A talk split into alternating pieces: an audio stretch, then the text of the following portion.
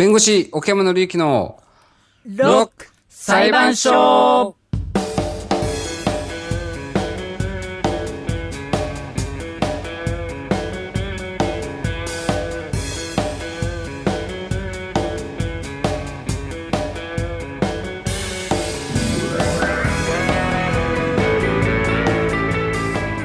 破天荒なロックアーティストたちが日々繰り広げ巻き込まれる珍事惨事の数々。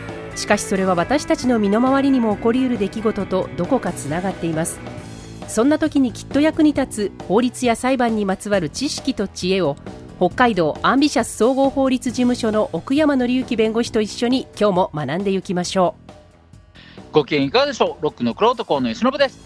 ロックの付き人、篠木千里です。さあ、今日も早速、はい。奥山さん呼びたいと思います。はい。奥山さん、いや、奥山あ、すぐ。あ、です。よろしくお願いします。大丈夫ですか？大丈夫ですか？あの、大丈夫です。すいません。失礼しまし奥山さんのですね、こう想像力が今、炸裂してて。すいません。大変なことになってる、うんうんうん。ね。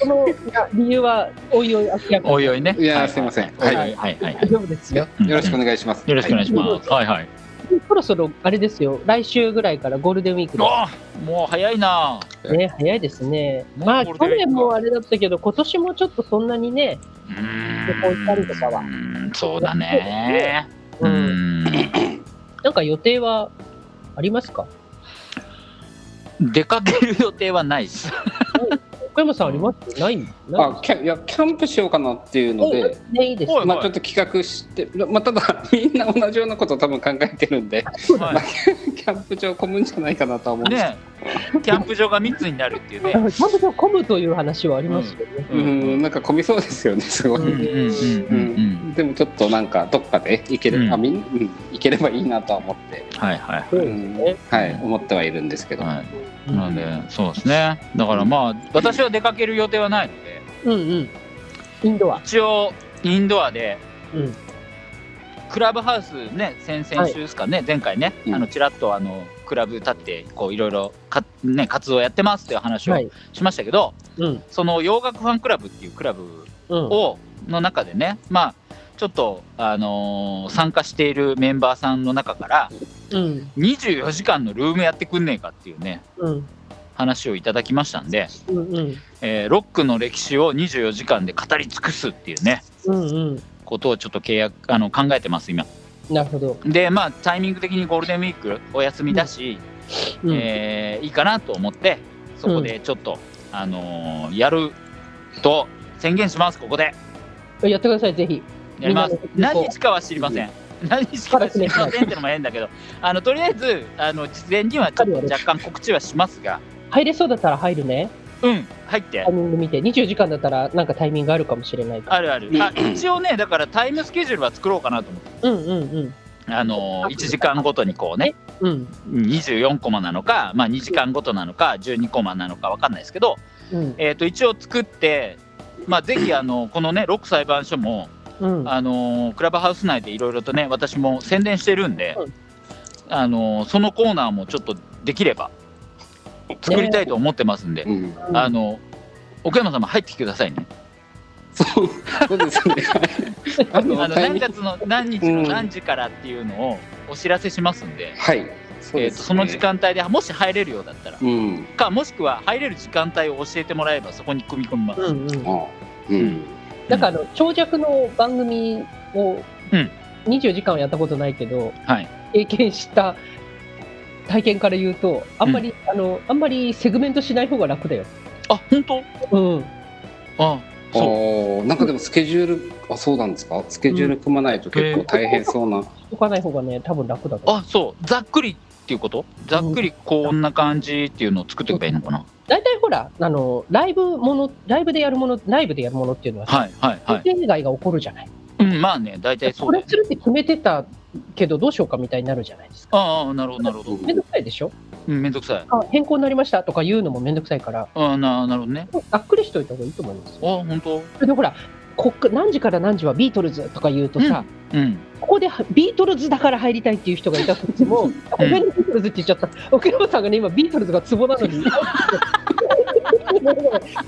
ってなるとさ、うんここならと思ってた人が、でも違うアーティストの時間になああ、そうか、ずれ込んでてね。もうやめようかなってなっちゃう。ああ、はいはいはいはいはいはい。そうか、そうな、なんかごあの年代で分けようかなと思った。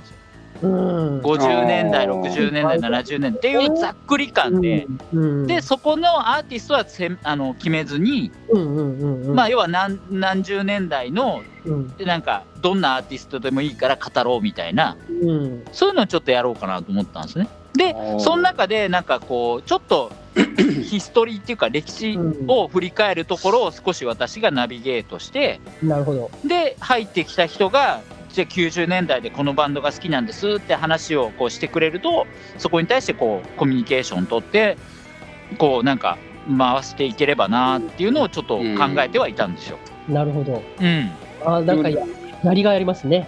うんでもこれロローリング・ストーンズみたいにこうずーっと長くいると。はい。そこは大丈夫です。長くその年代のローリング・ストーンズで入ってきてもらえるあと、そうです80年代のローリング・ストーンズとか90年代のローリング・ストーンズでも全然いいと思います。うん。あうんうん。はい、なのでそういう、ね。うん、ことも全然 OK,、OK だしでその中でまあちょっとブレイクタイムではないですけどちょっと宣伝でロック裁判所っていうのをうん。ちょっとやれると嬉しいなってうんいうとこではあります。うん。まあ、この間4時間半喋りた倒したけどね、うんクラブハウスで。うん。4時間半もでも長いですよね 4時間半。いや最初は1時間で終わる予定だったのが、なんかどんどん人が来て、うん、で気づいたら4時間半喋ってたっていうね。うん。うん。うん。うん、そうそうそう。まあその話の流れで24時間っていうことになっちゃったんで、うん。まあやらざるを得んなっていうね。いいんじゃないですか、なんか多うん。そのクラブのせっかくね創始者でもあるので私は。そうですよね。ちょっと責任もあるのでやじゃあやるかっていうななってます。ね、まあ、ゴールデンウィークとはいえね、あんまりやっぱりちょっと旅行とかはね、そう。うん、うなのでねもしよ あのね予定が空いてる方とかね、うん、まあ旅行先でもちょっと暇っていうような方がいらっしゃったら、うん、ちょっとねクラブハウスやってる人はあのー入ってきていただけるとあのやってるかもしれませんので、うん、そうですね。はい。うん。はい。まあ、新しい楽しみ方かもしれないです。ね。ううん。んうんうんうん。さあ、それでは、はいえー今日、岡山さんがなんでつぼってたかというと、ポール・マッカートニーさんなんですよ。そうなんです。はい。そうなんです。はい。そうあの過去にうん線路にはい。あコインをね。で電車に潰させてそ作ってたっていうう。そうですね。うんそう。ゲスです。その光景があまりだろうっていう おじいさんがねうん。幼稚園児みたいなそうそう。真っ赤な短パン履いてね。そういうところでもういやい以前そのそそうそのネタの時にあのちょっと検索すると画像が出てきますけど、出てきますインターネットで。はいはい。でねちょっとね増えてたんですよね。だって 増えてた。なんで増えんだろうねあれ取り上げたの去年だよね。うんなんかちょっとねいやちょっと増えてる気増えてる気がして。みんなやっぱり何と思う場面ですもんね。いやびあーはい。だからあ奥山さんはもう今日はずっと終始こういう調子なんで。あのそんなにね、あのそんなにね、あの大した内容じゃないんだっていうか、言っちゃったらダメだよね。そう言っちゃダメだよね。始まるやからね。そうそうだね。今日はポール・マッカートニーさんですね。はい、そうです。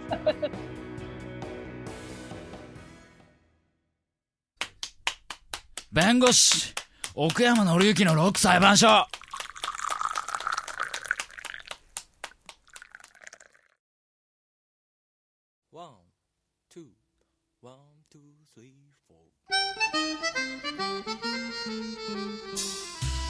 さあ今日奥山さんに弁護していただくポール・マッカートニー、河野さん紹介をお願いします。はい、ポール・マッカートニーといえば、イギリスはリバプール出身のミュージシャン、現在78歳、えーシンガーソングライターであり、世界屈指のマルチプレイヤーで、えー1997年にはサーの称号を与えられました。で、1960年代はロックバンドザ・ビートルズのメンバーとして、えー活躍しまして、ビートルズ解散後はソロ,、えーソロおよびウィングスなどの、まあメンバーとしても活躍をしております。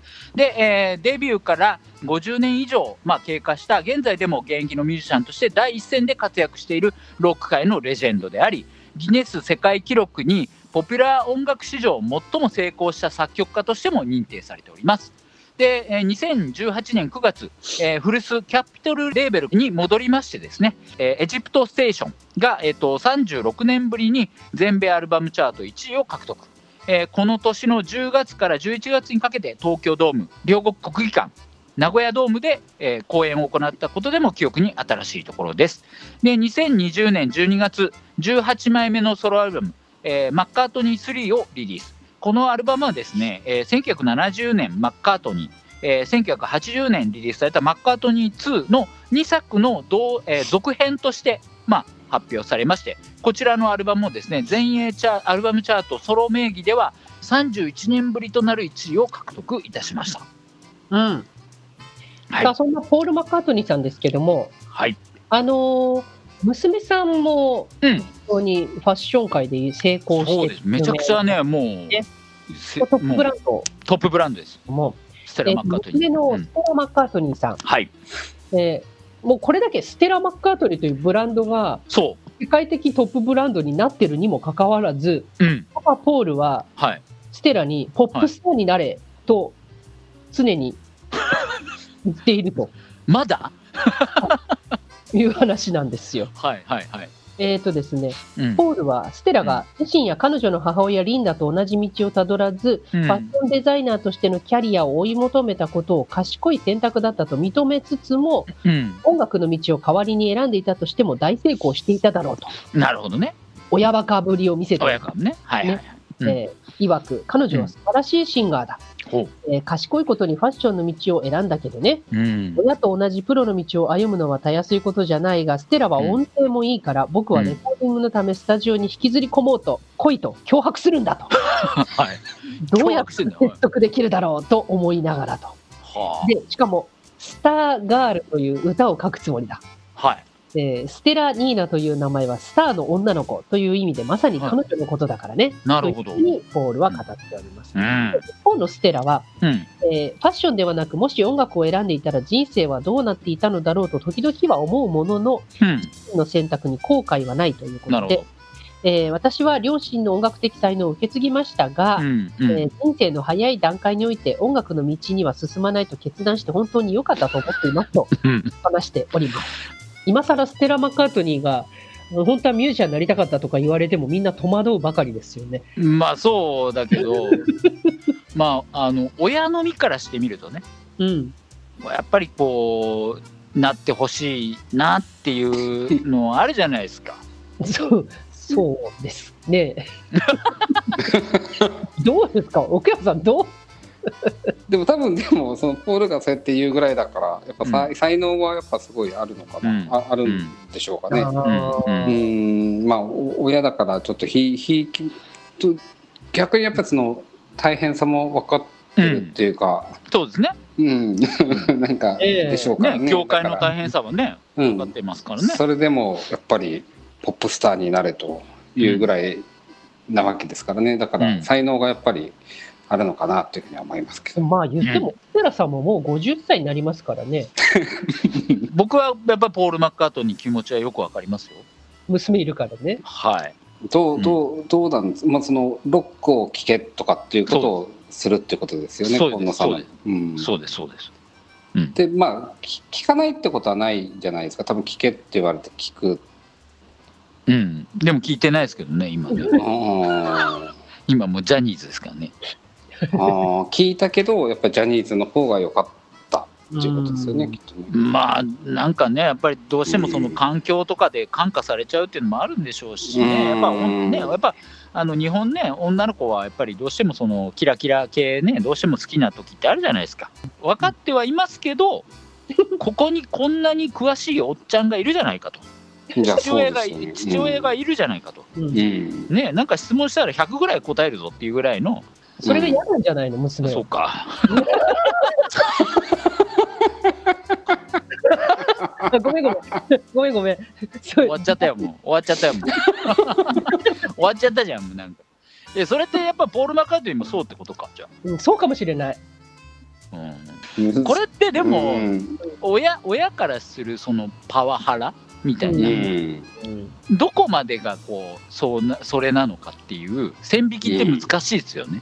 うん。まあ、基本的にはやっぱその別の人格なんで、うん。はい。ただまあそうは言ってもやっぱ未成年の場合には親の親権に服しますよね、うん。そうするとまあ親がこうした方がいいわああした方がいいよとかっていうことは、はい。まあ、普通に言えるとうん。いうことですけど、うん。あんまりでもそれが今度行き過ぎになっちゃうとうん、あの虐待になっちゃう可能性があああなるほどね。うん。そうか。うんうん、でそれで、まあ、あと青年に達してからはあとはもうねだって本当は大きなお世話って話になりますから。うん、それでやっぱりねあのそれでもやっぱりこう強要するっていうことになるとちょっと、ううん難しい問題がやっぱり。難しい問題が出てきますよね。うん受け止める側の感触が割と大きい、うんそういうのって、やっぱ大り。きいですよね。ああそうか。良かれと思っていても、受け止める側がたとえ自分の子であっても、それをこう、手を広げて受け止めてるか、嫌だと思ってるかっていうのうで、だいぶん。意味合いが変わってくるってことです。そうですよね。うん、そうそう、まあお親は親でやっぱこれが正解だと思うから、うん。その正解をね、うん。あの指しめようとしますけど、うん。うん。でもそれは親が思う正解だって、うん。子供の思う正解ではないっていう。子供の正解は子供が決める。うんっていう話になっちゃうんじゃないですか？ちゃうんじゃないですかってことですうね。んなるほどそうなんね。であとまあ基本的な考え方としてその方法は家庭に入らないっていうかですね、まあああーへえ。うん、いうのがやっぱりあるわけですよね。法は家庭に入らない。入らない。はいはいはい。例えばあの家族同居の家族の間で物物を盗んだとかって言っても、うんそれがじゃあ窃盗罪にはなりませんとかそういう,、はいそういう話がああなるほど。家庭の中のことは家庭の中であの決めましょうというのが、あの基本的なその発想としてはありますね。うんうんん。うんうーんでも見てたんで見てたんじゃないですかこうこっそりこうなんか線路にこうなんかこうペンニーコインをカチッとかってねこう電車が通ってカチッとかってそれを見てて。あーやだなー。ってやだなーみたいなこれがそこポップスうんポップスターのこういうことかみたいな。こうこれがとかって見たかもしれませんよ。まあいい言わないですけどね幻滅したのかもしれないですよね。あれはやっぱりあれは嫌だなーってう。いう。ちょっと見見る人のやっぱ人生を変えるそういう場面じゃないですかね。そうですよね。うん、それぐらいやっぱりインパクトありますよ。なるほどねそうか。インパクト。音楽家のね、なんかにちょっとなっていうところとか、辛そうなこととか、もう、うんもう見てた可能性はありますよね。ままあそうですそうですまあね、そこはあるでしょうね。でもな、うんどうしても親としてはな。思っちゃうんだよな。どうですか？ね。でもでもその子供があの社会に出てたりだとかして、やっぱりそのまあいろんなことを経験する中で。やっぱりこう親の元に戻ってくるじゃんなんかそのうん。ねやっぱり自分はこのロックを聴きたいみたいなこともあるかもしれないですまあ、そうね、思ってもらえるとすごい嬉しいやっぱですよね。り自分の経験上も仕事するとかになって大人と働いたりするようになるとあ相談事は急にお父さんになりますよねお母さんじゃなくて。そうそうですかんやっぱお父さんぐらいの人が会社にいたりしてコミュニケーションを取らなきゃいけなかったりうん、だってもう今、今でもそう、職場に、娘に近いぐらいのね、ねあの、新入社員になりたての子とかね、そんなざらにいますからね。そうですよね。だからそうするとまあなんかちょっと感じてることはお母さんに訴えるよりもお父さんにどう思ってるのかなみたいな。うん。ことを思うようになりますよね。うん。そうでまあいまいちだからそのお父さんの凄さが伝わりきらないだから 職場にたまたまそのロックの好きな上司とかがいて「いやお父さんすごいね」とかってなれば多分もう全然スッとこう入ってくんでしょうねきっとね。なるほどね。ないですね。でもうちょっとしたら奥山さんのお子さん向けにもお父さんすごいんだぞっていうのをうん。バックアップしていく言いますよ。もうどんどん言いますよ。ね。バックアップしますよ。そうですか。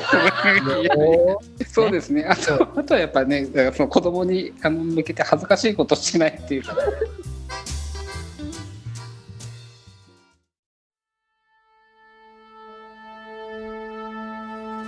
弁護士奥山紀之のロック裁判所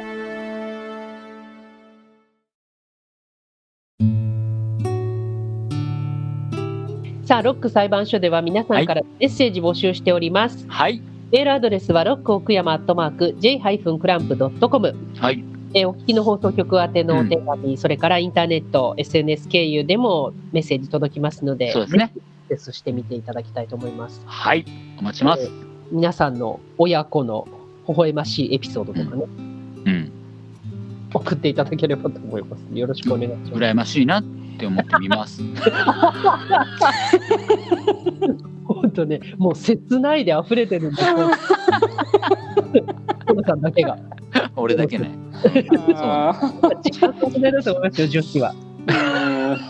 ということで、あ 来週ですけど、来週は誰でしょうか？えー来週はですね、ウッドストックが、えーっと50周年をね、うん。あの実は迎えたんですけど、まあ、ちょっとそれでね、50周年のフェスフェスティバルをやろうとしてたんですが、てんてんてんっていうところで行ってみたいと思います。はい。はい。えーぜひ詳細は来週聞いていただければというふうに思います。はい、ここまでのお相手は、ロックのクロート、河野由伸と、ロックの付き人、篠木千里と、ロック裁判所最高顧問弁護士奥山紀之でした。